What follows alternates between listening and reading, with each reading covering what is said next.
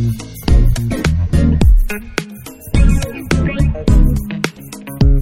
ุณกำลังฟัง The Writer Talk Podcast โดย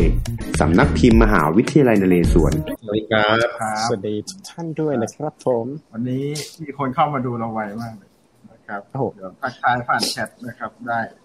เสียงเป็นไงบ้างครับ กดพิมพ์บอกเราด้วยก็ได้ครับก็เสียงชัดเจนคลิปหนึ่งแส ดงว่าวันนี้ FC เล่มนี้เนี่ยแบบค่อนข้างที่จะแน่นเลยก็ว่าได้เนอะเพราะว่าตั้งแต่เปิดตัวไปรู้สึกว่าออเดอร์เข้าไม่หยุดเนาะ FC หนาแน่นแล้วเรียกว่าเป็นแบบแค่เราโปรโมทอะยอดยอดไลค์ยอดแชร์คือเยอะมาก ใช่ก็ feedback แสดงว่าอาจารย์ท่านนี้เนี่ยก็เขียนหนังสือดีเลยทีเดียวเพราะว่าแบบออกกับเราไปแล้วแบบสองเล่มสองเล่มสามเล่มก็ว่าไปเนาะครับก็ รู้กันแล้วเนาะเราปล่อยภาพ intro ไปแล้วนะครับ ก็เป็นอาจารย์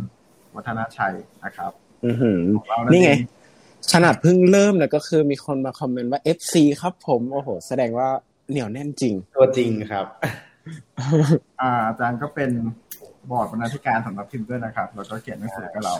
หลายเล่ม แล้วก็จะมีอีกหนึ่งเล่มเร็วๆนี้นะครับก็จะว้าวก็จะมาโอ้โหอ่าปล่อยรัวๆสปเลยเหรอก่อนเลยสปอยก่อนเลยอดใจรอไม่ไหวแล้วเนี่ย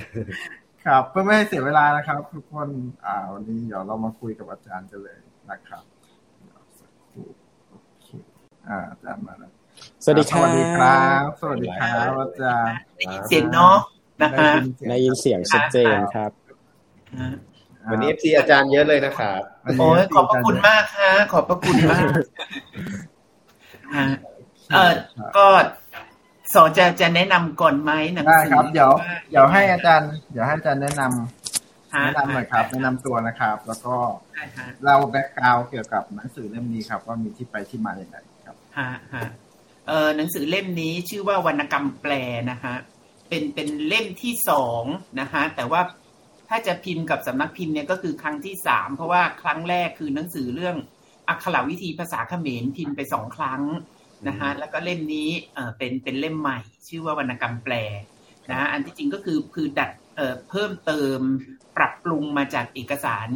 ประกอบการสอนนะฮะวิชาชื่อนี้แหละชื่อวรรณกรรมแปลเนี่ยนะฮะก็คือเออเป็นเป็นวิชาที่ขอเปิดขึ้นมาขึ้นมาใหม่กับภาควิชาภาษาไทยนะฮะแต่ก็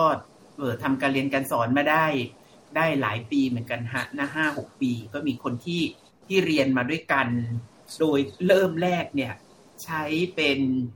เป็นเอกสารที่จดมาเลยฮะ จดมาจากการเรียนที่ที่ทับแก้วฮะ ที่ทับแก้ว กับเอ่อที่ศิลปกรทับแก้ว กับท่านอาจารย์รองศาสตราจารย์ ดรวินิตา ดรคุณหญิงวินิตาดิถียนต์นะฮะอาจารย์เป็นนักเขียนนามปากกาวอวินิจฉัยกุลแก้วเก้าอย่างเนี้ยฮะอาจารย์ก็สอนวิชาชื่อเนี้ยวรรณกรรมแปล ก็จดงานของอาจารย์มาจดจดจดเยอะมากเลยแล้วก็ เอาเนี้ยมาค่อยๆ ปรับปรุงพิมพ์บ้าง เออแจกเป็นเอกสารบ้างให้นิสิตอย่างเงี้ยฮะแล้วก็ค่อยๆ ปรับมาเรื่อยๆ จนมันเริ่มเข้าที่ก็ก็เลยเลยขอผลงานไปขอผลงานวิชาการไปเมื่อปีห้าเก้านะฮะแล้วก็มีมีท่านอาจารย์ที่ช่วยดูให้คือศาสตราจารย์ชวนเพชรแก้ว อาจารย์ชวนท่านก็ดูให้แล้วก็ปรับให้เป็นบทให้เป็นอะไรอย่างเงี้ยให้ให้เป็นไม่เหมือนที่เรา เราเขียนเองคุยเองอะไรอย่างเงี้ยนะฮะอาจารย์ก็ช่วยปรับให้แล้วก็ทำให้บอกว่าให้ทำให้มันเป็นบท แล้วก็มีอ้างอิงทุกจุดอะไรอย่างเงี้ยเราก็เลยเอามาปรับใหม่ นี่พอเห็นว่ามันเข้าเข้าเข้าท่าและแล้วก็นิสิตก็เรียนได้ในเวลาหนึ่งเทอมฮะสำหรับรายวิชานี้ในภาควิชาภาษาไทยก็ทำขึ้นมาเพื่อให้นิสิตเรียนให้ได้ให้ได้หนึ่งเทอมใน 45 ชั่วโมง หรือ 60 ชั่วโมงอะไรเงี้ยนะฮะก็ ตัดทอนเพิ่มเติมเนื้อหาในบางส่วนจนจนอยู่ตัวแล้วก็เลยเลยมาพิมพ์กับสำนักพิมพ์นะฮะซึ่งก็ต้องขอบคุณแล้วก็ชื่นชมทางเจ้าหน้าที่สำนักพิมพ์ทางสำนักพิมพ์เป็นอย่างมากที่งานเป็นมีมีคุณภาพมาก ๆนะฮะมีแต่คนชมหน้าปกว่าสวยอ่าข้างในก็ดีดีนะคะครับแล้วก็นะฮะ หน้าปกเอิญอ่าได้รับเอื้อเฟื้อจากคุณสอไปถ่ายมาให้ครับเองจากก็นะฮะบานประตูวัดใหญ่ใช่ไหมครับ ก็ไปกับทีมน้องๆเนี่ยแหละครับน้องอ๋อจริงๆรูปนี้แบงค์เป็นคนถ่ายนะครับแบงค์ถ่ายอ๋อเหรอฮะโอ้ขอบไปคุณยืนบอกว่าตรงนี้เลยครับยืนชี้เลยครับพี่สอชี้อยากได้มุมนี้จุดนี้สุดยอดใช่ครับ ก็ไปโตะก็ไปแบบว่าอ่าอาจารย์เกิดเรื่องนี้มาพอดีนะครับ มันก็จะไปแบบว่ามา เป็นบทแรกของหนังสือเล่มนี้พอดีเลย เรื่องของวรรณกรรมสมัยสุโขทัยก็คือที่เรารู้จักไปคุณพระล่วง ก็ภาพปกนี้นะครับ ก็ไปยืนชี้แรงเลยบอกว่า รูปนี้เลยได้รับความเอื้อเฟื้อกับน้องสู้ด้วยนะครับ น้องสู้ฟังกันอยู่ในไลฟ์ด้วยนะตอนแรกชวนมาจอยแล้วบอกว่าเดินทางอยู่ไม่สะดวกนะครับ ก็ถ้าฟังอยู่ก็ชาถ้าฟังอยู่ก็ขอบคุณมากที่ชี้ว่าเรามีภาพฝาผนังวรรณกรรมวัดใหญ่ที่สวยงามมาก แล้วก็เป็นเรื่องเกี่ยวกับไปภูมิพะร่วงก็เลยได้ภาพเนี้ยครับ มาประกอบปกด้สวยงาม ขออนุญาตแก้นิดนึงฮะ คือ อันนี้คือมหาชาติคำหลวงเวสดรชาดกฮะอ๋อหน้าปกอันนี้ฮะเวสดรชาดกในในวัดใหญ่นะฮะอันนี้ก็เป็นเป็นเวสดรชาดกเป็นงานวรรณกรรมแปลชิ้นใหญ่ชิ้นหนึ่งเลยนะฮะแต่ตัวนี้ในในหนังสือเนี่ยก็จะแบ่งออกเป็นบทไปตามตามตามชื่ออาณาจักรของของประเทศไทยนะฮะเราจะบอกว่าเป็นเมืองหลวงก็ก็คงไม่ได้เพราะสุโขทัยยังไม่ได้เป็นเมืองหลวงของใคร เพราะตอนนั้นไม่มีประเทศ นะฮะก็ตามลำดับของสุโขทัยอยุธยานะฮะแล้วก็ธนบุรีแล้วก็มารัตนโกสินทร์นะฮะแต่ครนี้พอรัตนโกสินทร์เนี่ยเนื้อหามันจะมันจะยาวมากเกินไปถ้า ถ้าเขียนกันมาจนถึงในในณปัจจุบันนะฮะแต่ก็เป็นเป็นลักษณะของการเขียนสรุปไปว่าแนวโน้มของงานวรรณกรรมแปลเนี่ยควรจะออกไปในในจุดไหนนะฮะแต่ส่วนใหญ่ก็จะเป็นงานที่แปลมาจากภาษาต่างประเทศ แต่ว่าปัจจุบันเนี่ยก็จะมีงานที่ชาวต่างชาติเนี่ยเอางานของเราไปแปลมากขึ้น เยอะขึ้นนะฮะอย่างเช่นงานเรื่องสี่แผ่นดินของหม่อมราชวงศ์คึกฤทธิ์แล้วก็ล่าสุดเลยคืองานแปลของวอวินิชัยกุลฮะมีมีฝรั่งเอาไปแปลแล้วก็ไปเผยแพร่นะฮะหลาย ๆ เรื่องที่เขาอ่านแล้วก็ก็เห็นว่าเออน่าสนใจที่มันสะท้อนความเป็นไทยนะฮะล่าสุดอันนี้คือล่าสุดเลยก็ แต่ว่ามันก็ไม่ได้อยู่ในในหนังสือนี้เพราะเราเราทำไว้ล่วงหน้าเนี้ยนะฮะ ในช่วงสุโขทัยแม้ว่ามันจะไม่ปรากฏว่ามีงานวรรณกรรมแปลเกิดขึ้น แต่มันก็มีการใช้คำที่มาจากภาษาอื่นๆนะฮะที่มาจากภาษาต่างประเทศ อย่างเช่นดูจากศิลาจารึกหลักที่หนึ่งพ่อขุนรามเป็นหลัก แม้ว่าสุโขทัยจะเราจะกรมศิลปากรจะพบศิลาจารึกเจ็ดสิบกว่าหลักนะฮะแต่ว่าเราก็อายุของพ่อขุนรามเป็นเป็นปฐมนะฮะเราก็จะพบคำที่มาจากภาษาเขมรมาก นะฮะบำเลออะไรอย่างเงี้ยนะฮะโอยที่แปลว่าเอออวยที่แปลว่าให้อย่างเงี้ยนะฮะอวยมาจากคำว่าออยเนี่ยนะฮะแล้วก็คำที่มาจากบาลีสันสกฤต เช่น สีอินทราทิตเนี่ย พ่อกูชื่อสีอินทราทิตเนี่ย ก็ก็ก็เป็นเป็นสันสกฤตอย่างเงี้ยนะฮะหรือคำบาลีต่างๆ เนี่ยเราก็จะพบ ซึ่งก็ยังยังเป็นในแถบเอเชียด้วยกันเป็นวัฒนธรรมอินเดีย วัฒนธรรมเขมร เพราะตอนนั้นเรายังไม่ได้ติดต่อกับทางยุโรปนะฮะแต่กูเนี่ยไทยแน่ๆเลยนะใครพูดกูได้ไทยแน่ๆใช้กูได้หนักเล่นเท่าคนไทยเนาะครับ ก็อันนี้ก็เป็นอาจารย์ก็ได้เล่าเรื่องเกี่ยวกับวรรณกรรมประวัติมาแล้วครับ ก็ในหนังสือเล่มนี้ก็มีเป็นไทม์ไลน์ของวรรณกรรม อันนี้ก็เป็นความรู้ที่ได้จากหนังสือเล่มนี้นะครับ เพราะว่า เมื่อก่อนเนี่ยเราไปช่วงออกพรรษาไหมครับอาจารย์ที่เขาจะมีพวกกันมหาเวชชันดรชาดกอะไรแล้ว ตอนเด็กๆคือฟังอย่างแบบไม่รู้เรื่องนะ แต่แบบว่ามาดูสื่อเล่มนี้เพิ่งรู้ว่าอ๋อมันเป็นวรรณกรรมที่อยู่ในสมัยสุโขทัยแล้วก็เป็นคำอ่าเป็นเรื่องเล่าหรือเป็นการต่างๆ มา อันนี้อันนี้อาจารย์ลองเล่าขยายความหน่อยได้ไหมครับ ว่าได้มีการค้นพบแล้วก็มีแบบอ่า มีหลักฐานอะไรที่บอกว่านี่เป็นเป็นวรรณกรรมในสมัยทางสุโขทัยอ๋อฮะ ในในเวสสันดรชาดกเนี่ยนะฮะเออถ้าในในสมัยสุโขทัยเนี่ยกรมพยาดำรงท่านสันนิษฐานว่าควรจะมีการแปลแล้วก็รับรู้เรื่องเนี้ยกันมาแล้ว เพียงแต่ไม่มีหลักฐานนะฮะเพราะวรรณกรรมเรื่องนี้มันเข้ามาพร้อมกับศาสนาพุทธนะฮะแล้วคนในสุโขทัยเนี่ย จากศิลาจารึกเจ็ดสิบเอ็ดหลักเนี่ย ตีซะว่า หกสิบหลักหรือหกสิบห้าหลักเนี่ยพูดถึงความศรัทธาในศาสนาพุทธทั้งนั้นเลยนะศรัทธากันมาก ๆด้วยนะคะเพราะฉะนั้นเมื่อศรัทธามากๆเนี่ยวรรณกรรมเรื่องมหาชาติคำหลวง หรือเวสสันดรชาดกชื่อชื่อสองชื่อเนี่ยนะฮะมันก็ก็ต้องเป็นที่รู้จักของคนไทยนะฮะและที่สำคัญก็คือยังมีชื่อของเวสสันดรเนี่ยปรากฏอยู่ในในจารึกบางหลักนะฮะมีชื่อเอออย่างเช่น บอกว่าทำบุญ ให้เหมือนเจ้าเวสสันดรเนี่ยเหมือนเจ้าเวสสันดรอย่างเงี้ยนะฮะก็แสดงว่าเป็นที่รู้จักแล้วเพียงแต่ว่าต้นฉบับหลักฐานตามที่กรมพยาดำรง ราชานุภาพพระบิดาแห่งประวัติศาสตร์เนี่ยท่านก็บอกว่าไม่ไม่พบหลักฐานแล้วนะฮะไม่ไม่พบหลักฐานเป็นรูปเล่มนะฮะแต่ว่าก็มีพบหลักฐานของการพูดถึงเป็นชื่ออย่างเนี้ยนะฮะแล้วก็ ซึ่งซึ่งสุโขทัยมันก็นานสำหรับเราเนาะเจ็ดร้อยกว่าปี ถ้าถ้ามันเป็นกระดาษมันก็ผุไปหมดแล้วนะฮะแต่ดีว่าบางอย่างมันอยู่ในหินในศิลาอย่างเงี้ยที่เราดูศิลาเราก็เลยได้ได้เห็นหลักฐานบางอย่างที่เหลืออยู่ แต่มันจะมาปรากฏอยู่ในอยุธยาเป็นเล่มเลยฮะในสมัยสมเด็จพระบรมไตรโลกนาถพระบรมไตรก็คือกษัตริย์อยุธยาพระองค์หนึ่งที่ครองราชนานมากนะฮะเอิญ สมเด็จแม่ท่านเป็นคนสุโขทัยนะฮะพระบรมไตรเนี่ยแล้วท่านก็ชอบพิษณุโลก ท่านก็มาบวชอยู่วัดจุฬามณีเนี่ยฮะอ่าอ่านี่เคยได้ยินครับฮะฮะแล้วก็ก็เหมือนกับ เอ่อท่านจะแต่งเองด้วยกันหนึ่งนะฮะคือกันทศพรแล้วก็อาจจะมีคนร่วมแต่ง หรือว่าอยู่ในการดูแลหรืออยู่ในการอุปถัมภ์ของพระองค์ท่านเนี่ยก็ได้งานมหาชาติคำหลวงมาหนึ่งเรื่อง นะนั่นก็คือเรื่องของเวสสันดรนี่แหละฮะเวสสันดรแต่ครนี้สำนวนแปลในสมัยอยุธยาตอนต้นๆสมัยพระบรมไตรเนี่ย มันก็จะอาจจะอ่านยากฟังยากสำหรับคนในวันนี้นะฮะหรือแม้แต่คนในสมัยนั้นคือคือเจตนาการแปลเนี่ยก็อาจจะจะเพื่อความละเอียดละออหรืออะไรก็ตาม มันก็เลย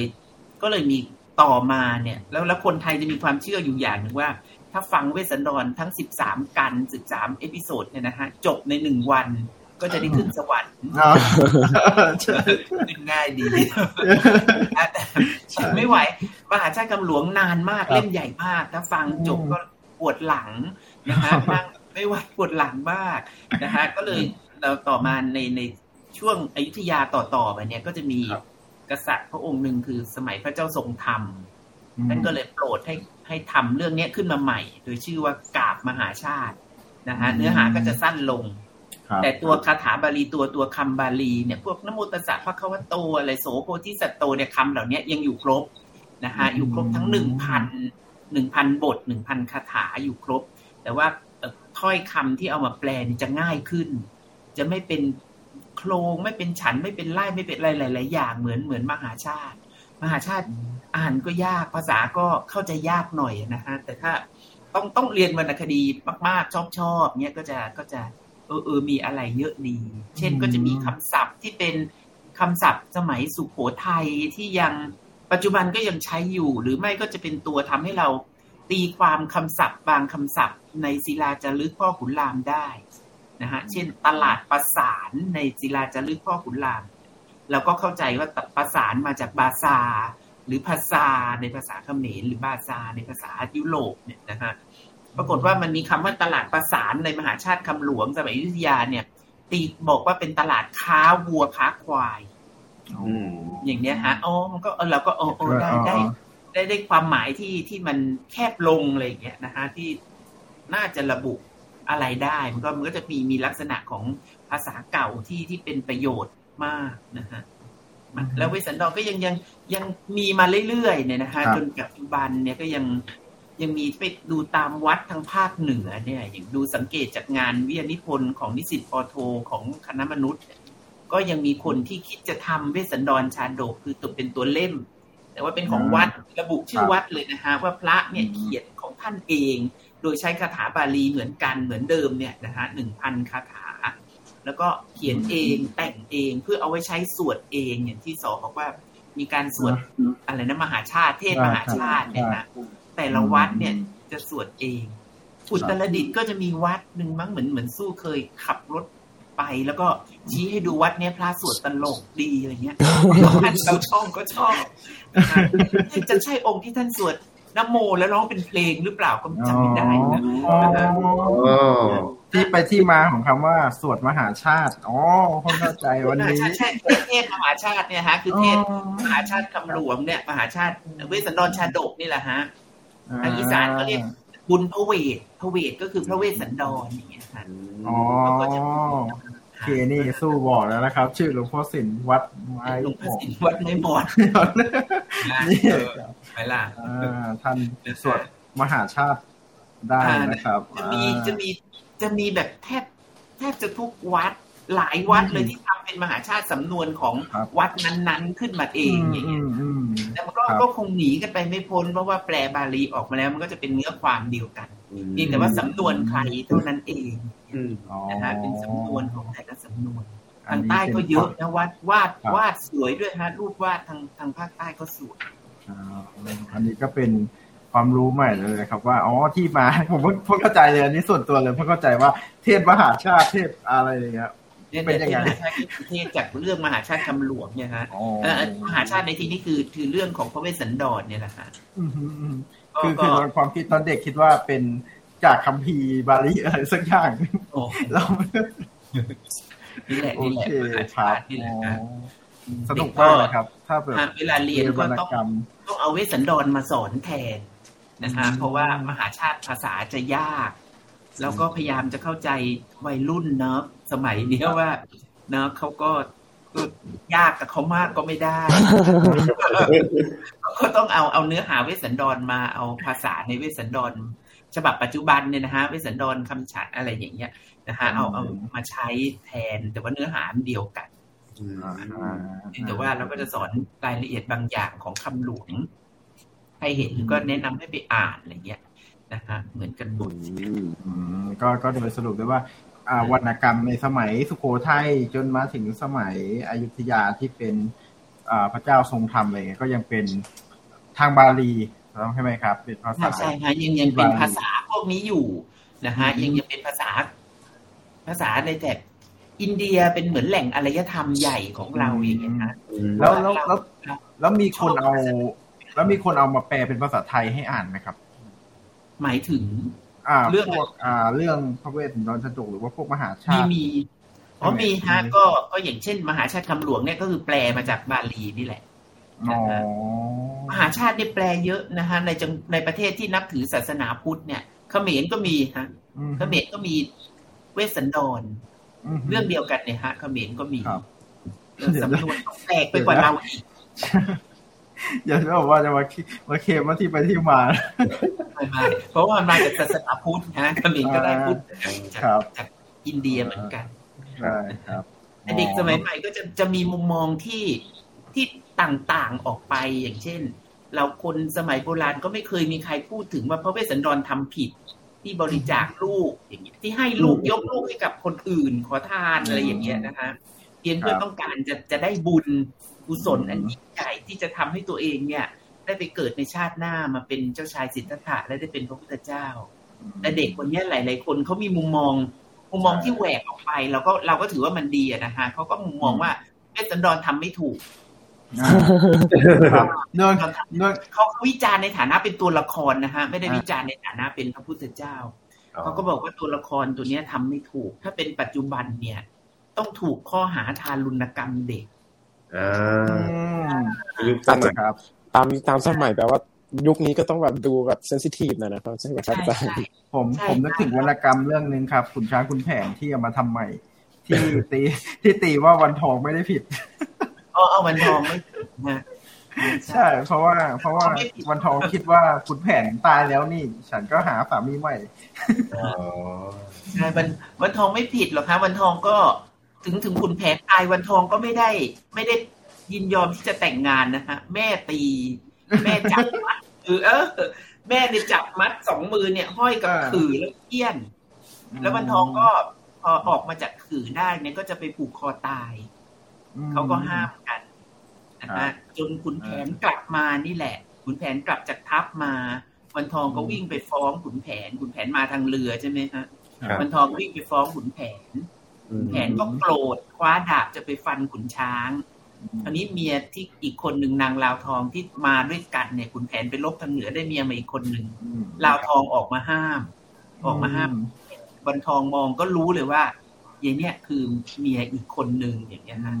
มวันทองก็เลยทะเลาะกับลาวทองด่ากัน แล้วก็พานขุนแผนไปด้วยขุนแผนก็เลยอ่าพาวันลาวทองไปอยู่สุพรรณคือปล่อยวันทองทิ้งไว้คนเดียวเอ่อคืนนั้นนั่นแหละวันทองก็เลย ตัดสินใจเข้าหอกับขุนชางอืมโดยที่ไม่ได้ไม่ได้ไม่ได้ต้องการครับอ่านี่ก็เป็นแบบถ้าขุนแผนถ้าที่ตัเป็วนแบบร้ายอ่าแต่ว่าตัวลายก็ประมาณแบบว่า ถ้า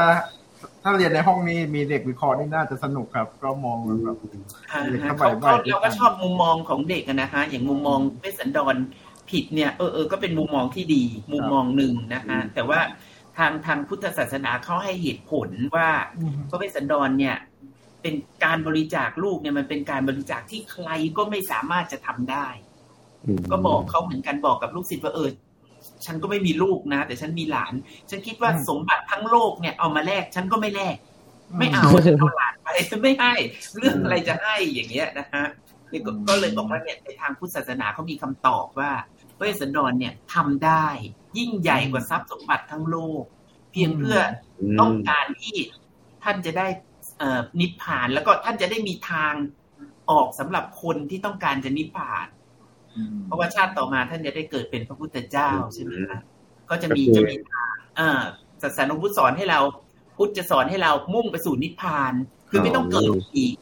นะคะสละนั่นได้แม้กระทั่งลูกที่เป็นอ่าเลือดเนื้อเชื้อไขของตัวเองอ่าเมียก็ได้สละเมียก็ได้ค่ะเมียก็สละให้ แต่ว่าคนที่มาขอเนี่ยคือพระอินทร์นะฮะอืมพระอินทร์ขอแล้วก็เอาคืนไว้ให้อย่างเงี้ย พระอินทร์เองก็อยากที่จะนิพพานเหมือนกัน มองลงมาแล้วกลัวว่า เดี๋ยวมีใครมาขอพระนางมัตสีเนี่ย เดี๋ยวเวสสันดรจะลำบากอยู่คนเดียวไม่ได้ ก็เลยไปขอไว้ก่อน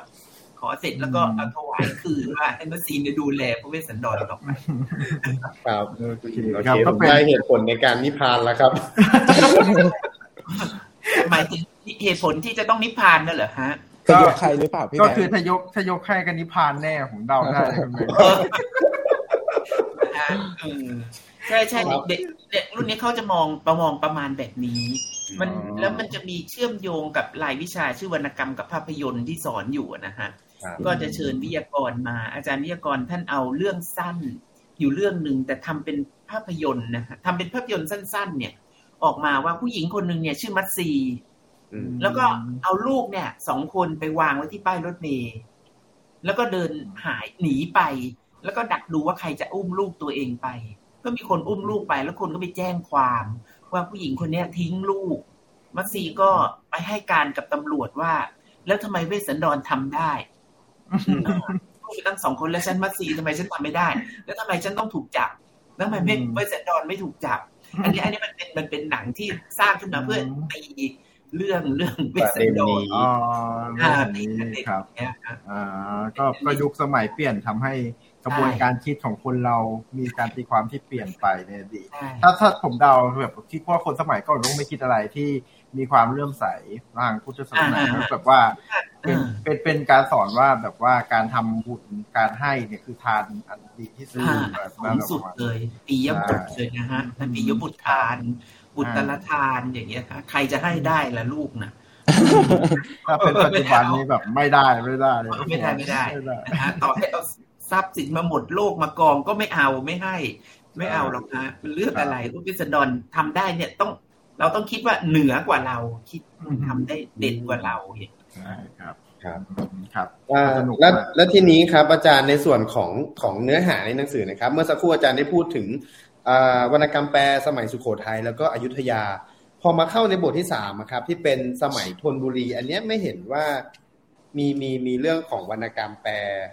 อ๋อคือฮะจะมีเนื้อหาน้อยตรงส่วนนี้มีมีฮะมีเหตุผลยังไงครับ ในเอ่อในช่วงธนบุรีเนี่ยเออพระเจ้ากรุงธนนะฮะ ซึ่งท่านก็เป็นเป็นทหารในสมัยอยุธยามานี่แหละนะฮะท่านก็เห็นกรุงแตกมา แล้วก็ท่านก็เป็นเพื่อนกับรอหนึ่งนะฮะเป็นเพื่อนกับน้องชายรอหนึ่งอะไรอย่างเงี้ย วันนี้ท่านก็มาสร้างเมืองใหม่ขึ้นมาก็คือธนบุรี เพราะว่าอายุทยาอยู่ไม่ได้แล้ว มันผุพังอะไรเงี้ย ก็ก็ก็มีนิทานรองรับอะนะฮะมีมีเรื่องเล่ารองรับว่าท่านมีกษัตริย์องค์กรมาเข้าฝันว่าไม่ให้อยู่ไม่ได้มีเชื้อสายกษัตริย์อะไรเงี้ยท่านก็เลยมาอยู่ธนบุรีวันนี้ท่านอยู่ในช่วงเวลาสั้นๆด้วย แล้วก็บ้านเมืองก็ยังไม่ไม่เป็นเนื้อเป็นตัวฮะเหมือนครับเหมือนอยู่ๆแบบไฟไหม้แผ่นดินอย่างเงี้ยแล้วก็มาลื้อฟื้นกันใหม่ นะฮะท่านก็ก็ลำบากที่จะที่จะทำอะไรขึ้นมา งานวรรณกรรมมันก็ยังไม่ปรากฏ มีมีงานวรรณกรรมเกิดขึ้นนะฮะหลายเรื่อง แต่ว่าวรรณกรรมแปลไม่แน่ใจว่าในในในความคิดของตัวเองคิดว่าก็ควรจะมีใครทำนั่นแหละเพียงแต่ว่ามันไม่ปรากฏเป็นหลักฐานนะฮะมันไม่มันไม่เป็นหลักฐานขึ้นมาแต่แต่ตัวพระองค์เองก็ก็แต่งวรรณกรรมนะฮะคือเรื่องรามเกียรติ์ซึ่งซึ่งก็เป็นเรื่องที่ได้มาจากอินเดียเหมือนกันนะฮะ อันนี้ก็ก็พยายามดูดูเจตนาเนี่ยทำของพระเจ้ากรุงธนเนี่ยก็คือหมายถึงว่าในที่ท่านทำรามเกียรติ์เนี่ยทำขึ้นมาเพื่อให้แสดงละคร การแสดงละครการมีละครการมีหนังการมีภาพยนตร์การมีคอนเสิร์ตเนี่ยมันทำให้เห็นว่าบ้านเมืองสงบอืมหลังจากที่ผ่านยุคสงครามมาแล้วอย่างนี้ใช่ในในพงศาวดารฉบับหลวงประเสริฐหรือฉบับไหนสักฉบับหนึ่งพูดถึงพระเจ้ากรุงธนเนี่ยบอกว่า ท่านประกาศเอาไว้เลยในวันที่ที่ขึ้นครองราชหรือประกาศต่อหน้าคนเนี่ยว่า ใครเนี่ยต้องการเลือดเนื้อตับปอดอวัยวะอะไรของท่านเนี่ยมาเอาไปได้เลย เพียงขอให้ประชาชนของท่านเนี่ยได้มีกินแลกกับการที่ประชาชนได้มีกิน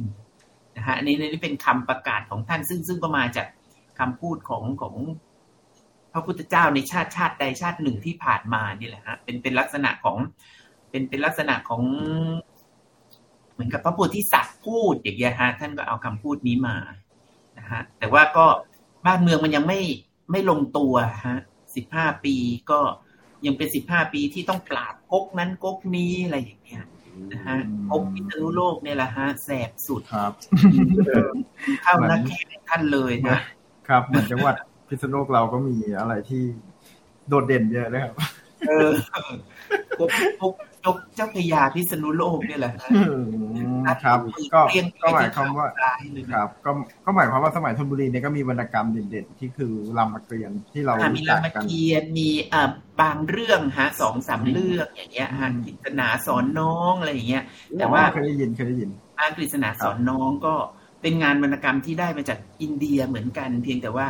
ไม่ได้แปลมาน่าจะเป็นการดัดแปลงเรื่องราวที่ฟังมาใส่รายละเอียดลงไปอะไรอย่างเงี้ยฮะครับ ไม่ไม่ได้แปลมาตรงๆนะฮะก็เลยเหมือนเหมือนขาดช่วงไปนิดนึง แต่โดยส่วนตัว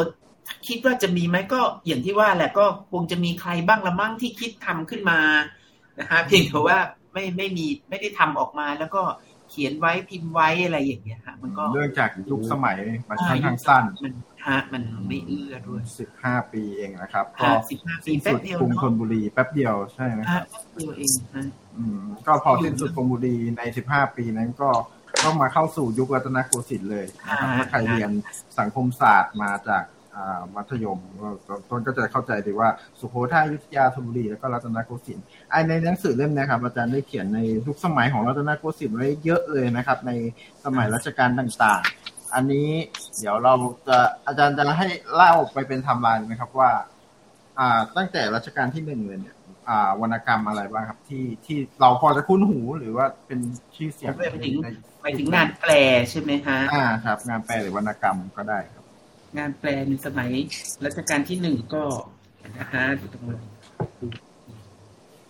ก็จะมีมีหลายเรื่องเลยฮะในสมัยรอหนึ่งเนี่ย เป็นงานวรรณกรรมแปลที่เปิดโลกวรรณกรรมใหม่ขึ้นมาเลย ก็คือปกติเราก็ได้มาจากบาลีสันสกฤตเป็นหลักครับ แต่สมัยรอหนึ่งเนี่ยเราได้มาจากของมอญคือเรื่องราชาธิราชนะอ๋อฮะแล้วก็เออราชาธิราชเนี่ยเราได้มาจากของมอญแล้วก็เราก็ได้เรื่องสามก๊กจากจีนมาตั้งแต่รัชกาลที่หนึ่งเลยใช่ไหมครับสามใช่ใช่ค่ะสามก๊กเนี่ยเป็นเรื่องเราได้มาจากของจีนนะก็น่าจะเกี่ยวกับการค้าขายกับจีน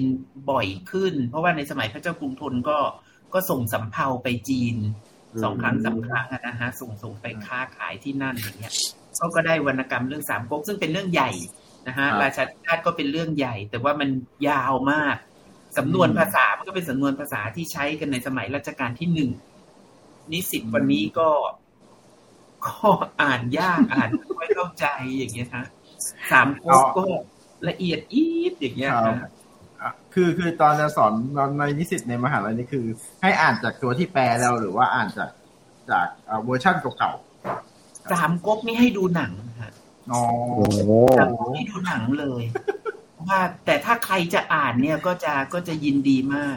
แต่ถามว่าในส่วนตัวเองเนี่ยจะอ่านพร้อมกันกับเด็กนี่คืออ่านให้ฟังเนี่ย ประมาณสิบหน้ากระดาษ เพื่อให้เห็นว่าเธอได้อ่านแล้วนะสามก๊กมันเป็นอย่างนี้นะ ถ้าอ่านต่อไปเนี่ยจะเป็นยังไงอะไรเงี้ยเอออะสามก๊กครับสี่ห้าบรรทัดก็ปล่อยตัวละครออกมาเป็นเจ็ดแปดตัวแล้วฮะ แล้วชื่อจีนเนี่ยก็ก็จำยากหน่อยจำยากใช่ไหมเราดูหนังจีน ดูหนังจีนเนี่ยสามสี่ตอนยังจำตัวไม่ได้เลยใช่ใช่พอดีอย่างอย่าง คุยกับเอ่อลูกศิษย์ที่พี่บูลเนี่ย ลูกศิษย์ที่พี่บูลเขากับเขาเป็นคนชอบสามก๊กเขาก็จะรวบรวมหนังสามก๊กตอนโจโฉนู่นโจทำนี่อะไรอย่างเงี้ยครับก็ก็จะจะจะอ่านได้ง่าย หรือก็จะแนะนำให้เด็กไปอ่านสามก๊กฉบับอื่น ๆ ที่เขาย่อยเนื้อหาแล้ว อย่างเช่นสามก๊กฉบับวันิพกของยาขอบก็จะพูดถึงตัวละครแต่ละตัวแต่ละตัวมา แล้วก็อธิบายมันก็จะเชื่อมโยงกันไป หรือไม่ก็สามก๊กฉบับอ่ามีสามก๊กฉบับนายทุนของหม่อมคึกฤทธิ์อะไรเงี้ยฮะหม่อมคึกฤทธิ์ท่านก็เขียนล้อของของยาขอบขึ้นมา ยาขอบเป็นฉบับวันนี้พกขอทาน ท่านก็บอกของฉันเป็นฉบับนายทุนอะไรเงี้ยก็เล่าอธิบายมาอย่างเงี้ยฮะอันนี้ อันนี้นิสิตปัจจุบันจะจะอ่านได้เข้าใจมากกว่าที่จะอ่านตัวสามก๊กจริง ๆ อืมอย่างอย่างที่เราเห็นสามสี่เล่มนี้ย่อยครับที่แบบ หนาๆเป็น box set อะที่เล่มในร้านหนังสือในอะไรทั่วไป อ๋อ ใช่ใช่เล่มเบ้อเร่อเลยเนี่ยสามก๊กอันนั้นคือย่อเลยใช่ไหมครับ อันนี้อ่าใช่เงี้ยนี่คือเรื่องเต็มหรือย่อครับเต็มเต็มฮะอันนี้เต็มดูสิจ้าต้องอ่านกี่วันครับเนี่อ่านอ่านนานครับต้องค่อยๆอ่านเลยล่ะอาชาทิราชเองก็ไม่ใช่เล็กเนี่ยเล่มเบลอเลยไหมฮะหนาพึ่งเลย ครับ ยิ่งก็เป็นแบะ B5 นะกับ B5 ครับ นี่ก็แบบเป็นวรรณกรรมที่เกิดขึ้นในสมัยร้อนหนึ่งเลยนะครับเปิดเปิดโลกของวรรณกรรมจีนนะฮะหลังจากนั้นวรรณกรรมจีนก็มาเรื่อยเลยฮะสองสามสามนี่ไม่มีนะฮะสามค้าขายนะฮะรัชกาลที่สามท่านค้าขายเก่งนะฮะก็ก็ไม่ปรากฏวรรณกรรมออกมาเป็นเรื่องเป็นราว อาจจะมีคนแปลแต่ไม่ได้ไม่ได้ตีพิมพ์ขึ้นในตอนนี้ไม่ได้เขียนขึ้น ไม่ได้เปิดเผยขึ้นในตอนนี้ นะฮะก็มีหนึ่งสองสี่ห้าอ่ามาเรื่อยๆเลยฮะพวกพวกจีนนี่ยังค้างอยู่นะฮะจนมาช่วงปัจจุบันนี้ก็เหมือนกับงานแปลจากจากพวกเรื่องกำลังภายในจีนก็ไม่แทบจะไม่แปลแล้วแต่แต่งเองกันแล้วฮะหาพวกโกเล้งอะไรแบบนี้นักเขียนนามปากกาโกเล้งนอนพลัตอย่างเนี้ยฮะท่านก็ท่านก็แต่งเองอาจจะใช้สำนวนในสามก๊กขึ้นมา ประกอบบ้างเพื่อให้ดูให้ดูเป็นจีนอะไรอย่างเงี้ย ประมาณนี้ ก็ก็เป็นรู้ไงก่อนก่อนจะเข้ารายการก็คุยกับอาจารย์นะครับ ว่าอาจารย์มีไฮไลท์ของวรรณกรรมในยุคไหนบ้างครับ อาจารย์ก็บอกว่าน่าจะเป็นรัชกาลที่หกใช่ไหมครับ ในสมัยพระมงกุฎเกล้าเจ้าอยู่หัวที่ถือว่าเป็นยุครุ่งเรืองของวรรณกรรมได้เลยไหมครับเป็นรุ่งเรืองของวรรณกรรมแปลเลยฮะเนื่องจากรัชกาลที่หกท่านก็เป็นนักเรียนนอก เป็นกษัตริย์นักเรียนนอกคนแรกรัชกาลที่ห้าก็จะส่งลูกเนี่ยไปเรียนที่รัสเซียคนหนึ่งเรียนอังกฤษหลายคนหน่อยอะไรอย่างเนี้ยนะฮะเพื่อเพื่อที่จะกลับมาทำงานนี่เราหกท่านก็ไปเรียนทางด้านเนี่ยสายมนุษยศาสตร์เนี่ยนะฮะการจัดเวทีละครการให้แสงสีการเขียนอะไรเงี้ยนะฮะการแปลเนี่ยท่านท่านก็เลยเอากลับมาแปลงานจากต่างประเทศเยอะมาก หรือท่านก็แปลภาษาไทยเป็นภาษาอังกฤษ เป็นเป็นแรกๆเลยนะแต่จริงๆพวกพวกงานวรรณกรรมที่ที่มาจากต่างประเทศเนี่ย พวกนวนิยายเนี่ย ไม่ใช่ของเรานะฮะโนเวลนวนิยายไม่ใช่งานที่เกิดขึ้นในประเทศไทยนะฮะนวนิยายเนี่ยเป็นเป็นวรรณกรรมที่เราได้มาจากต่างประเทศฮะเราก็แปลของอังกฤษมาเป็นแรก ๆเลยนะคะของพวก แมรี่คอเรลลี่อะไรเงี้ยเราก็แปลเรื่องเหล่านี้มา ตั้งแต่สมัยรห้านะคะตอนนั้นยังไม่มีคำว่านวนิยายเกิดขึ้นด้วย เนื่องจากเป็นคำศัพท์ที่บัญญัติขึ้นมา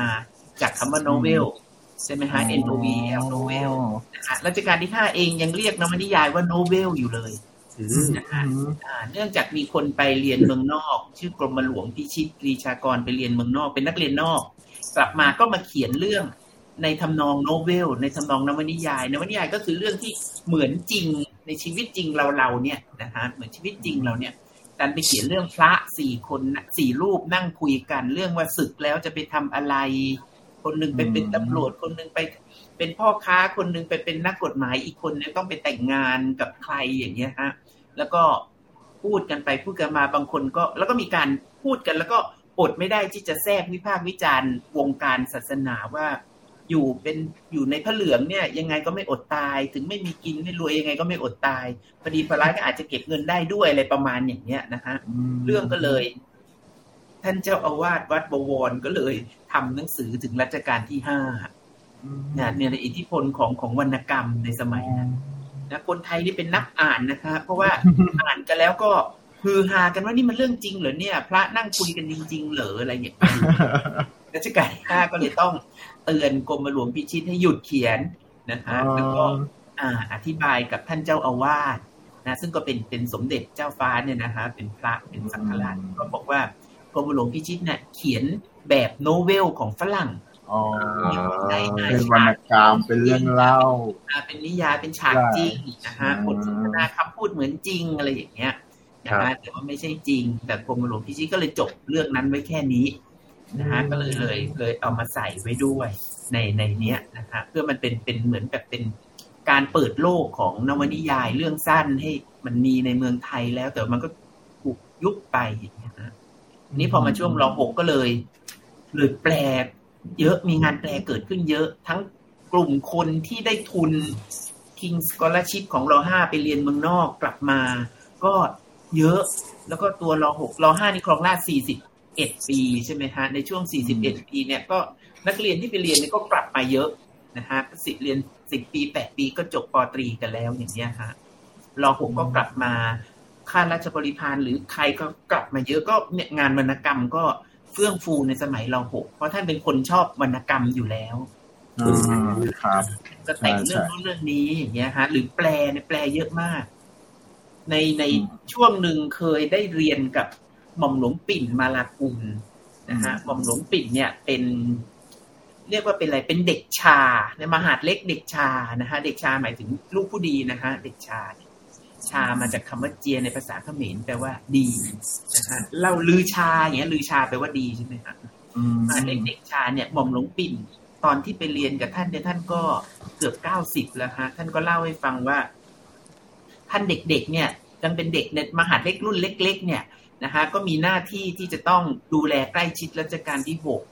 ท่านจะต้องเหลาดินสอใส่กล่องกลมๆมาไว้ให้รัชกาลที่หกเหลาให้แหลมเปี้ยวเลยอัดแน่นเต็มกล่องเลย แล้วพอรุ่งเช้ารัชกาลที่หกเนี่ยทรงเขียนงานอะไรก็ตาม ดินสอก็จะทู่ลงไปก็ต้องมานั่งเหลาใหม่นะฮะแล้วก็แต่ละห้องของท่านเนี่ย ห้องนี้ก็เขียนนิยาย ห้องนี้แปลอีกห้องหนึ่งเขียนงาน การเมืองอีกห้องหนึ่งเขียนงานต่างประเทศอะไรของท่านอย่างเนี้ยนะครับความหลวง ท่านก็เล่าให้ฟังว่ารอหกทรงงานเยอะมาก ที่เห็นเนี่ย หรือที่ปรากฏเนี่ย ยังไม่เท่าที่เก็บเอาไว้นะฮะท่านไปเปิดหีบเหล็กให้ดู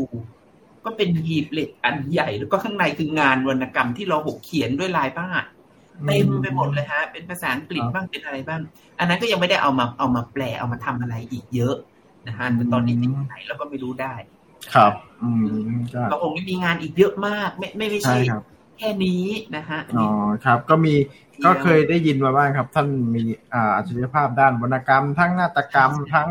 อ่าบทละครอะไรหลายๆอย่างใช่ใช่ค่ะใช่อ่าก็ถือว่าเป็นยุครุ่งเรืองของวรรณกรรมและนาฏยกรรมต่างๆเลยนะครับ ในยุคของรัชกาลที่หกนะครับอาจารย์ อันนี้อันนี้น่าสนใจครับ อันนี้ผมไปเปิดในเรื่องของในยุคช่วงสงครามนะครับ อาจารย์ อ่า ในยุคช่วงสงครามเนี่ยอ่ามีวรรณกรรม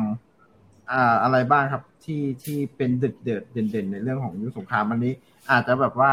ระหว่างแบบ คนอาจจะกลัวสงครามด้วยแล้วก็มีมีวรรณกรรมด้วยอันเนี้ยมีมียุคไหนเริ่มไหนอ๋อหมายถึงหมายถึงในช่วงสงครามโลกครั้งที่สองใช่ใช่ช่วงสงครามโลกฮะ คือช่วงสงครามโลกเนี่ยเอ่อครั้งที่หนึ่งเนี่ยไม่ค่อยมีผลกระทบอะไรกับเรา เพราะว่าในสมัยรัชกาลที่หนึ่งเออที่หกนะฮะสงครามโลกครั้งที่หนึ่งรอหกแต่พอมารอแปดเนี่ย สงครามโลกครั้งที่สองเนี่ยก็จะมีมีผลกระทบกับเราเยอะนะฮะก็ช่วงนั้นก็เป็นจอมผลปอที่บุญสงครามเป็นนายกรัฐมนตรี แล้วก็ กระดาษก็ขาดแคลน มีการต้องแบ่งสรรปันส่วนกระดาษกันเนี่ยนะฮะหนังสือพิมพ์ก็ที่ต้องใช้พิมพ์ด้วยกระดาษนี่ก็ต้องมามาแบ่งสรรปันส่วนว่าได้กันคนละเท่าไหร่อย่างเงี้ย เพราะฉะนั้นหนังสือพิมพ์ไหนที่ไม่ตอบโจทย์กับทางรัฐบาลก็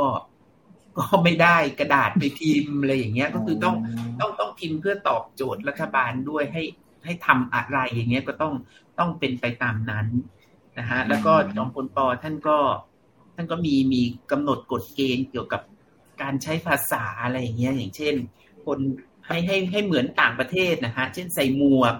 ทักทายกันเรียกคุณเรียกท่าน เรียกเธออะไรเงี้ยชายจะนุ่งผ้ากม้าผู้หญิงนุ่งผ้าถุงไม่ได้ดนตรีไทยไม่ให้เล่นอะไรเงี้ยนะฮะเพลงเพลงไทยพื้นบ้านก็ให้ระงับไปเพราะถือว่าไม่ไม่แสดงวัฒนธรรม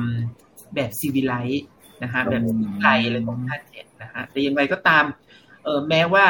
งานวรรณกรรมที่ถูกกำหนดโดยจอมพลปอเนี่ย ท่านก็จะบอกว่าไม่ให้ไม่ให้ใช้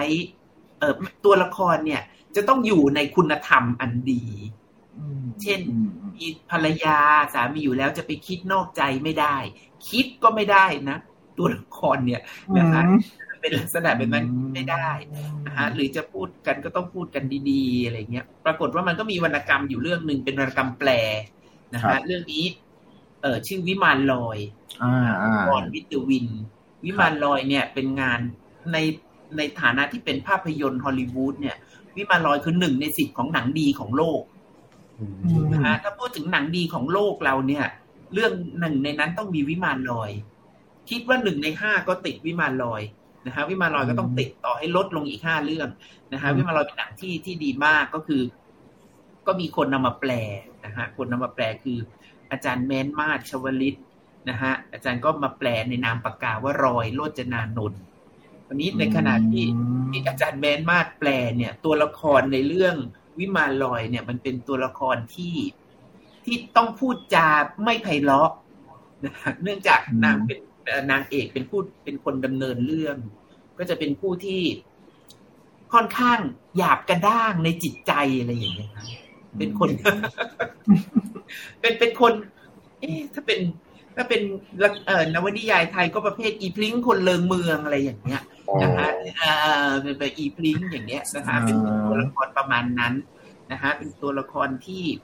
ที่พูดจา สามารถยิงคนก็ได้หรือเพื่อเอาตัวรอดอะไรอย่างเงี้ยนะคะสามารถแต่งงานกับผู้ชายคนหนึ่งเพียงเพื่อต้องการเงินเขาเอามาเสียภาษีให้กับบ้าน ทั้งที่ผู้ชายคนนั้นคือคนรักของน้องสาวตัวเองอะไรเงี้ยนางเอกจะไม่มีคุณธรรมเลยในเรื่องเนี้ยนะคะซึ่งมันทำให้เรื่องสนุก ปรากฏว่าเรื่องนี้หลุดรอดออกมาได้นะคะไม่ไม่ถูกไม่ไม่ถูกตรวจสอบตรวจสอบ เออ โดยคณะรัฐบาลของจอมพลปอแต่ แต่อาจารย์เบนมาหรือลอยโรจนานนท์ก็บอกว่าพยายามใช้ภาษาให้ซอฟที่สุดแล้วนะคะแต่อย่างไรก็ตามท่านก็ออกตัวว่า ก็ยังนางเอกก็ยังแรงอยู่ดีเรื่องนี้ฟันก็ต้องบอกว่าแรงนะคะว่าแรงนะแต่เวลาสอนก็ก็ให้ให้ดูหนังนะฮะแล้วก็ให้อ่านนวนิยายแปลเรื่องเนี้ยประกอบไปด้วย แต่วิมานลอยไม่มีใครแปลอีกเลยนะฮะแปลได้คนเดียวเอง คืออาจารย์ลอยโรจนานนท์แมนมากชาวลิตเนี่ยนะฮะแต่ส่วนสามก๊กหรืออะไรก็ตามล่ะทิติราชนี่ก็จะมีคนสามก๊กที่แปลเยอะเลยนะคะช่วงหลังๆเนี่ยมีคนไปเรียนที่จีนแล้วก็เอามาแปลเยอะนะฮะโดยให้เหตุผลว่าเจ้าพระยาพระคลังที่แปลในสมัยรัชกาลที่หนึ่งแปลข้ามบ้าง หรือเปลี่ยนบ้างอะไรเงี้ยเช่นชื่อต้นไม้เนี่ยสมมติว่าต้นดอกโบตั๋นก็เปลี่ยนเป็นดอก ยี่หุบสมมติอย่างเงี้ยเพื่อให้คนไทยได้รู้จักอย่างเงี้ยนะฮะก็ก็เขาก็ตีตีว่าไม่ work ก็เลยแปลกันใหม่สามก๊กมีการแปลใหม่เป็นการ์ตูนเป็นอะไรเยอะแยะมากมายไปหมดนะฮะเป็นหนังเป็นการ์ตูนอะไรเงี้ย แต่ว่าวิมานลอยนี่ก็ยังยังยังเป็นเรื่องเดียวที่ยังไม่มีใครเอาไปแปลเพิ่มเมื่อกี้แอบ search มา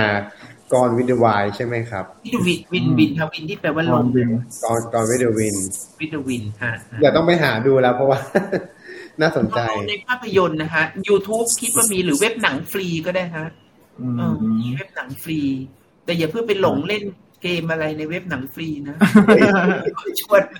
ชวนให้เราเล่นอยู่เรื่อยเลยครับ ก็อันนี้ก็เป็นวรรณกรรมที่อ่าพอพอพอมีอ่าเคยเห็นในยุคของ สงครามแล้วก็ยุคในสมัยจอมพลปอนะครับ ที่อย่างที่อาจารย์บอกมีเรื่องของวัฒนธรรมต่างประเทศที่เข้ามาเยอะ แล้วก็วัฒนธรรมไทยอย่างดนตรีไทยอย่างเงี้ยอ่าถ้าเราไปดูหนังสือเรื่องหกโรงเลยก็จะถูกแบบอ่าห้ามเล่นเรื่องดนตรีไทย ห้ามเล่นบนพื้น อะไรเงี้ยแล้วทำไมไม่เล่นดนตรีต่างประเทศ เล่นเปียโนเล่นแซฟอะไรเงี้ยจะเล่นได้ แต่ดนตรีไทยตีละนาดอะไรเงี้ย กับพื้นไม่ได้ ต้องตีบนโต๊ะอะไรเงี้ยนะครับ ก็ก็พอเข้าใจวัฒนธรรมในในประตูโหมโรงอะต้องดูโหมโรงใช่โหมโรงใช่ครับ ก็เคยดูดูเรื่องนี้แล้วก็มันมันก็สืบเพิ่งเพิ่งมีความรู้ครับว่า อ๋อ มันก็ไปถึงในในวงการของวรรณกรรมด้วยว่าจะต้องแปลด้วยหนังสือหรือว่ามีวรรณกรรมที่มันทำให้สังคมไทยเป็นแบบแบบที่ทางรัฐบาลต้องการ อ๋ออย่างวิมานลอยนี่อย่างที่อาจารย์บอกครับหลุดรอดมาได้นายเอกรอดมาได้ยังไงไม่รู้ทั้งที่นางเอกแรงมากๆเรื่องเนี้ยใครมีมีจำหน่ายใต้ดินหรือเปล่าครับคนอะไรนะคะ แบบจำหน่ายใต้ดินในปัจจุบันเนี้ยเอ๊ก็ไม่น่านะ แปลเป็นเล่มเบลเลอร์หรือวิมานลอยที่ออกมาก็เป็นวรรณกรรมที่ที่เป็นจุดเด่นในยุคนั้นนะครับ แล้วก็อันนี้ อันนี้เปิดเปิดสื่ออาจารย์อ่านไปเรื่อยๆนะครับระหว่างฟังอาจารย์เล่าไปด้วยก็ก็พอมาถึงยุคของหลังสงครามกับปัจจุบันและอันนี้เป็นหนังสือเป็นเป็นเรื่องที่เคยดูตอนเด็กแน่นอนนะครับ เรื่องชอริ้วเฮียงเนี่ย อันนี้อันนี้เป็นวรรณกรรมชิ้นชิ้นที่อ่าทำไมอาจารย์แนะนำถึงเล่มนี้ครับ อยากจะทราบเหตุผล เพราะว่า อันนี้จริง ๆ ก็คือตอนเด็กนี่ติดมากเลยครับ หนังจีนเรื่องนี้อืม เป็นเป็นเรื่องที่ ชอริเพียงคือมังกรหยกใช่ไหมอ่า ใช่ใช่ฮะฮะก็คือมีคนแปลนะฮะใช้เรื่องชื่อตรงกับภาษาจีนนะฮะครับ ว่าวีรบุรุษมือธนู อืม แต่คนไม่สนใจเลยวีรบุรุษมือธนู วีรบุรุษมือธนู เออ ไม่สนใจ พออาจารย์จำลอง เออจำลองพิษนาคะ เนี่ยนะฮะอาจารย์จำลองพิษนาคะ ท่านแปลว่า มังกรหยก ท่านเปลี่ยนจากวีรบุรุษมือธนูมาเป็นมังกรหยก ปรากฏว่าได้รับความนิยมมาก ๆเลย อันนี้ก็เกี่ยวกับการตั้งชื่อเหมือนกันนะฮะเหมือนกับอดีตเนี่ยจะตั้งชื่อเนี่ยสำคัญมากเลย เมื่อเช้าพานิสิตไปคุยกับกับอาจารย์ดนที่ที่กองกิจนะนะฮะดนที่ดูแลดนตรีของของมอเราเนี่ย อาจารย์ดนก็เล่าเรื่องอธิบายเรื่องการจัดดนตรีขึ้นมาเนี่ย ต้องชื่อเนี่ยสำคัญมาก นะฮะล่าสุดที่จัดมาเนี่ย ใช้ชื่อว่า YY2K ว่างี้เออเนี่ยดนตรีครั้งนี้ชื่อ YY2K ล่าสุดเนี่ยนะฮะคนดูเป็นสามพันสี่พันคน ก่อนหน้านั้นจะใช้ชื่อว่าถามก็ว่าจะใช้ชื่ออะไรดี เพราะว่าตีมันคือลูกทุ่งนะฮะ ก็จะใช้วิวัฒนาการลูกทุ่งไทยรับครูดนบอกว่ารับรองได้ไม่มีใครดูเข้ามาดูดนตรีพวกเธอใช้ วิวัฒนาการลูกทุ่งไทยอย่างเงี้ยตอนแรกนึกว่างานประชุมวิชาการเกเนี่ยโอ้คิดได้ยังไงเนี่ยนับว่าเด็กเราเนี่ยเก่งมากนะฮะนิสิตเราเนี่ย นิสิตเราเนี่ยมีความสามารถนะฮะสมมุติว่าเรื่องเรียนเขาไม่ไม่โอเคตามตามสไตล์ของเด็กในปัจจุบันก็ตาม แต่ว่ากิจกรรมเนี่ย นับว่าดีมาก นะฮะถ้าได้ทำงานกับนิสิตเนี่ยอยู่สโมอยู่อะไรเนี่ย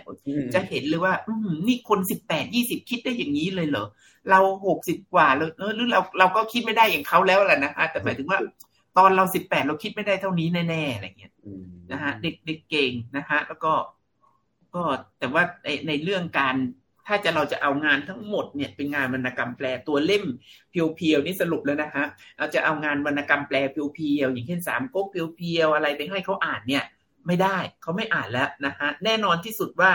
ว่าอ่านน้อยนะฮะหรือไม่อ่านนะฮะส่วนรามเกียรติ์ก็ไม่อ่าน เพราะฉะนั้นไอ้เล่มเนี้ยนะฮะงานวรรณกรรมแปลหนังสือวรรณกรรมแปลที่ที่ได้รับการตีพิมพ์จากสำนักพิมพ์มอนอเนี่ยก็คือคือเราก็จะใช้วิธีย่อเรื่องมาให้ นะฮะย่อให้เห็นเนื้อหา ให้เห็นว่าเออมันได้รับความนิยมเพราะอันนี้อันนั้นอะไรอย่างเนี้ยนะฮะก็ก็คิดว่าเออมันก็จะพอดีกับกับการเรียนในใน 45 ชั่วโมง หรือใน 60 ชั่วโมง แล้วแต่รหัสของแต่ละวิชาอย่างเนี้ยนะฮะก็คิดว่าทำให้ให้ผู้เรียนได้เข้าใจได้มองเห็นเข้าใจว่ามันมี ความเปลี่ยนแปลงอย่างไรมันมีการเข้ามาของจีนเข้ามาของอังกฤษอะไรอย่างเนี้ยนะฮะแล้วก็ให้ได้รู้จักเรื่องย่อของเรื่องนั้นๆ เล็กน้อยให้ได้เห็นอิทธิพล ว่ามันได้รับอิทธิพลหรือมันส่งอิทธิพลอย่างไรเงี้ยนะฮะวรรณกรรมก็มีอิทธิพลกับผู้อ่านนะฮะวรรณกรรมมีอิทธิพลมาก ๆเลยอย่าง อย่างตัวละครบางตัวสมมติในในในภาพยนตร์ไทยหรือนวนิยายไทยสมัยก่อน อย่างเช่นเรื่อง บ้านใจทองอย่างเนี้ยอืมครับใช่ไหมฮะนางเอกถักเปียแล้วก็ใส่กระโปรงยาวเนี้ยคนก็ถักเปียกันทั้งบ้านทั้งเมืองนะคะเออประมาณเนี้ยหรืออย่างเรื่องอืมปริศนานางเอกใส่กางเกงขาสั้นจูแล้วก็เดินถือไม้เทนนิสแกว่งไปแกว่งมาเอาไปตีเทนนิสสาวๆในสมัยนั้นเนี่ยอาจารย์เล่าให้ฟังว่า ก็พยายามนุ่งสั้นกัน แข่งกันสั้น แข่งกันใส่ แต่งเป็นปริศนานะฮะอิทธิพลนะคะเป็นอิทธิพลครับนะฮะเหมือนกับแต่ก่อนนั้นเราก็ ไม่ไม่ได้อิทธิพลอะไรจากจีน คนหล่อแบบจีนเนี่ยไม่หล่อในคนไทยอืมนะฮะพระเอกเราก็จะเป็นคุณสมบัติเมธานีนาฏภูวนัยสรแบบพงษ์ชาเข้มอ่าจนหนังจีนช่องสามเข้ามานี่แหละนะฮะสามสามช่องสามนี่สามสิบสี่สิบปีแล้วนะจะห้าสิบครับปีแล้วใช่ไหมฮะช่องสามเนี่ยเนี่ยเนี่ยจนหนังจีนเข้ามาเนี่ยเราถึงได้รู้จักต่างๆ เนี่ย พระเอกจีนต่าง ๆ เนี่ยเราถึงได้ไป โอ้โหนี่เขาหล่อกันแบบนี้อะไรเงี้ยนะอืคะมอืมจนปัจจุบันเกาหลีเข้ามาเราก็อะครับหล่อแบบเกาหลีอะไรอย่างเงี้ยใช่ใช่แต่ก็ผมเกาหลีหลอกเกาหลีนะครับอ่าอ่าปัจจุบันนี้สอนี่ก็หล่อแบบไทยไปแล้วนะกินกินแบบสไตล์เกาหลีนะครับปัจจุบันอ่านี้ฮะเนี่ยฮะเนี่ยวรรณกรรมหรืออะไรก็ตามหรือหรืออะไรก็ตามที่มันถอดออกมา แม้มันจะไม่ถอดมาเป็นภาพยนตร์แต่เมื่ออ่านแล้วเนี่ย ก็ได้อิทธิพลอย่างนั้นเช่นเดียวกันนะฮะอือืมอืมอ่าเด็กบางคนเขาอ่านงานวรรณกรรมเกาหลีอ่านออนไลน์อย่างเงี้ยเขาก็บอกหนูก็ชอบนะคะนินิยายวายอะไรของเขาปัจจุบันอืนี้มใช่ใช่ปัจจุบันนี้ฮะเราเราไม่ได้ครับใส่นิยายวายไป เพราะว่ามันต้องเขียนใหม่เป็นเล่มหนึ่งเลยอย่างเงี้ยนะฮะพวกวายอย่างเงี้ยครับเขาก็บอกว่าครับเนี่ยค่านิยมมันเปลี่ยนไปหมดเลยนะฮะอืมเราไม่สามารถจะตีความได้เลยว่า ผู้ชายที่เขียนขอบตาล่างสีดำขอบตาบนเนี่ย ว่าเขาเป็นผู้ชายจริง ๆ ใช่ไหมในนิยายเขาคือผู้ชายจริง ๆ แต่เขียนขอบตาก็มีกันนะฮะเนี่ยครับอิทธิพลของของวรรณกรรมเนี่ยมันก็อืมมันก็ส่งมาได้ได้เยอะนะฮะครับครับโดยโดยอืมนะอันนี้ก็ก็เป็นเป็นส่วนหนึ่ง เป็นเป็นองค์ประกอบเป็นรายวิชาที่เป็นวิชาเอกเลือกประกอบกับครับอ่าวิชาของภาควิชาภาษาไทยที่จะทำให้ ให้หลักสูตรของภาษาไทยเราครอบคลุมหลาย ๆ อย่างมากยิ่งขึ้นนะฮะอืมแต่ก็ครับก็ยังไงก็ต้องขอขอบคุณสำนักพิมพ์มากทีเดียวทำกันอยู่ ไม่กี่คนเนี่ยนะคะโผล่ไปครับไม่กี่คนแต่ว่าทำงานออกมาได้ ได้ดีมากๆ เคยเปิดประตูเข้าไปในกองอาคารนะตะลึงเลยนะ โอ้โหผู้ชายหกสิบคนเงยขึ้นมามองเรา แล้วก็แบบฉันจะไปติดต่อโต๊ะไหนเนี่ยงงไปหมดแล้ว นะฮะอย่างไปไปสำนักพิมพ์ของสอนเนี่ยเดินจุ๊บจุ๊บจุ๊บจุ๊บไปนู่นนี่นู่นได้หมดครับโอ้โหก็หน่วยงานส่วนใหญ่งานเราก็ออนไลน์ครับ แล้วก็แบบว่าทำกับคอมพิวเตอร์ ครับก็ต้องก็สนุกครับอาจารย์ นี่ตอนแรกเราว่าจะคุยกันสักแป๊บหนึ่งนี่หนึ่งชั่วโมงแล้วนะครับ อาจารย์สนุกมากแต่ว่าถ้าคุยต่อนี่คือได้ยาวเลยครับ ก็คือจะบอกว่าถ้าเรียนกับอาจารย์นี่ น่าจะสนุกครับเล่าตลอดกี่สัปดาห์เจ็ดสัปดาห์ใช่ไหมครับ เกี่ยวกับฮะเรื่องวรรณกรรมก็จะรู้มากเลยก็อย่างวันนี้ก็แค่หนึ่งชั่วโมงนะครับ ก็รู้เรื่องของประวัติเรื่องสันดรชาดก เพิ่งรู้ว่าอ๋อที่เขาเทศมหาชาติมหาชาติก็คืออ๋อวรรณกรรมในยุคนั้นนั่นเองนะครับ แล้วก็โอ้ได้ความรู้มากครับ แล้วก็ถ้าเรียนกันจะในในเจ็ดคาบสัปดาห์นี่น่าจะสนุกหรือว่า ซื้อหนังสืออาจารย์ไปอ่านได้นะครับ เป็นเรื่องเกี่ยวกับ ประวัติและไทำลายแล้วก็วรรณกรรมเด่นๆ ในยุคออดีตจนถึงปัจจุบันเลยนะครับ ก็มีวรรณกรรมยุคอดีตเยอะๆอย่างเช่นที่อ่านนะครับพอดีพอเราใกล้หมดแล้วอย่างเช่น ในอินปิดทองหลังพระซึ่งเป็นวรรณกรรมแปลในสมัยรัชกาลที่เก้ามันก็น่าสนใจ แล้วก็เคยเห็นและเคยได้ยินนะครับ ก็อ่าถ้าใครอยากติดตามต่อก็ไปซื้อหนังสืออ่านได้ครับ ราคาเบาๆ ไม่แพงครับ มีลดสิบเปอร์เซ็นได้ที่ศูนย์หนังสือจุฬานะครับสั่งที่หน้าเว็บสำนักพิมพ์ก็ได้ นะครับโอเคครับ วันนี้ก็ขอบคุณอาจารย์มากครับ เดี๋ยวมีเล่มใหม่มาคุยกันต่อครับส่งเล่มใหม่อยากให้มาคุยหน่อยครับขอต้องเร่งนะลูกคนสอนเร่งเลยนะเล่นมาได้ครับ เราจะเจอกันทุกครั้งเมื่อมีเล่มใหม่นะครับหนังสือใหม่ๆเดินนำมานะครับโอเคตอนนี้ก็ขอบคุณผู้ฟังทุกคนนะครับ ที่อยู่กับเราหรือว่าฟังย้อนหลังกับเราก็ได้ มาฟังอาจารย์เล่าเรื่องประวัติศาสตร์ของวรรณกรรมกันสนุกมากครับ เราได้ความรู้ โอเค วันนี้ อ่าน้องปองสรุปครับนั่งฟังมาทั้งทั้งหนึ่งชั่วโมงโอ้โหก็วันนี้รู้สึกว่าแบบราบรื่นแล้วก็คุยกันมาตั้งแต่เรียกได้ว่าสารบัญนี้เท่าไหร่คุยกันเท่านั้นไปเลยเนาะวันนี้อะก็สำหรับใครที่สนใจหนังสือเล่มนี้นะครับ ก็สามารถติดต่อสั่งซื้อได้ที่เว็บไซต์ของสำนักพิมพ์มหาวิทยาลัยนเรศวรหรือว่าใครที่สะดวกสั่งซื้อผ่านแฟนเพจ Facebook ก็สามารถติดต่อมาได้ หรือนอกจากนั้นนะครับสามารถติด ติดต่อสั่งซื้อได้ที่ศูนย์หนังสือจุฬาทุกสาขาในประเทศเลยเรียกได้ว่าหนังสือเล่มนี้เนี่ยราคาย่อมเยาแล้วก็คุ้มค่ากับคุณภาพแล้วก็ข้างในเนี่ยอัดแน่นไปด้วยความรู้ แล้วก็วรรณกรรมแปลต่างๆ ทุกสมัยทุกยุคที่คุณต้องการอ่านเลยก็ว่าได้ครับ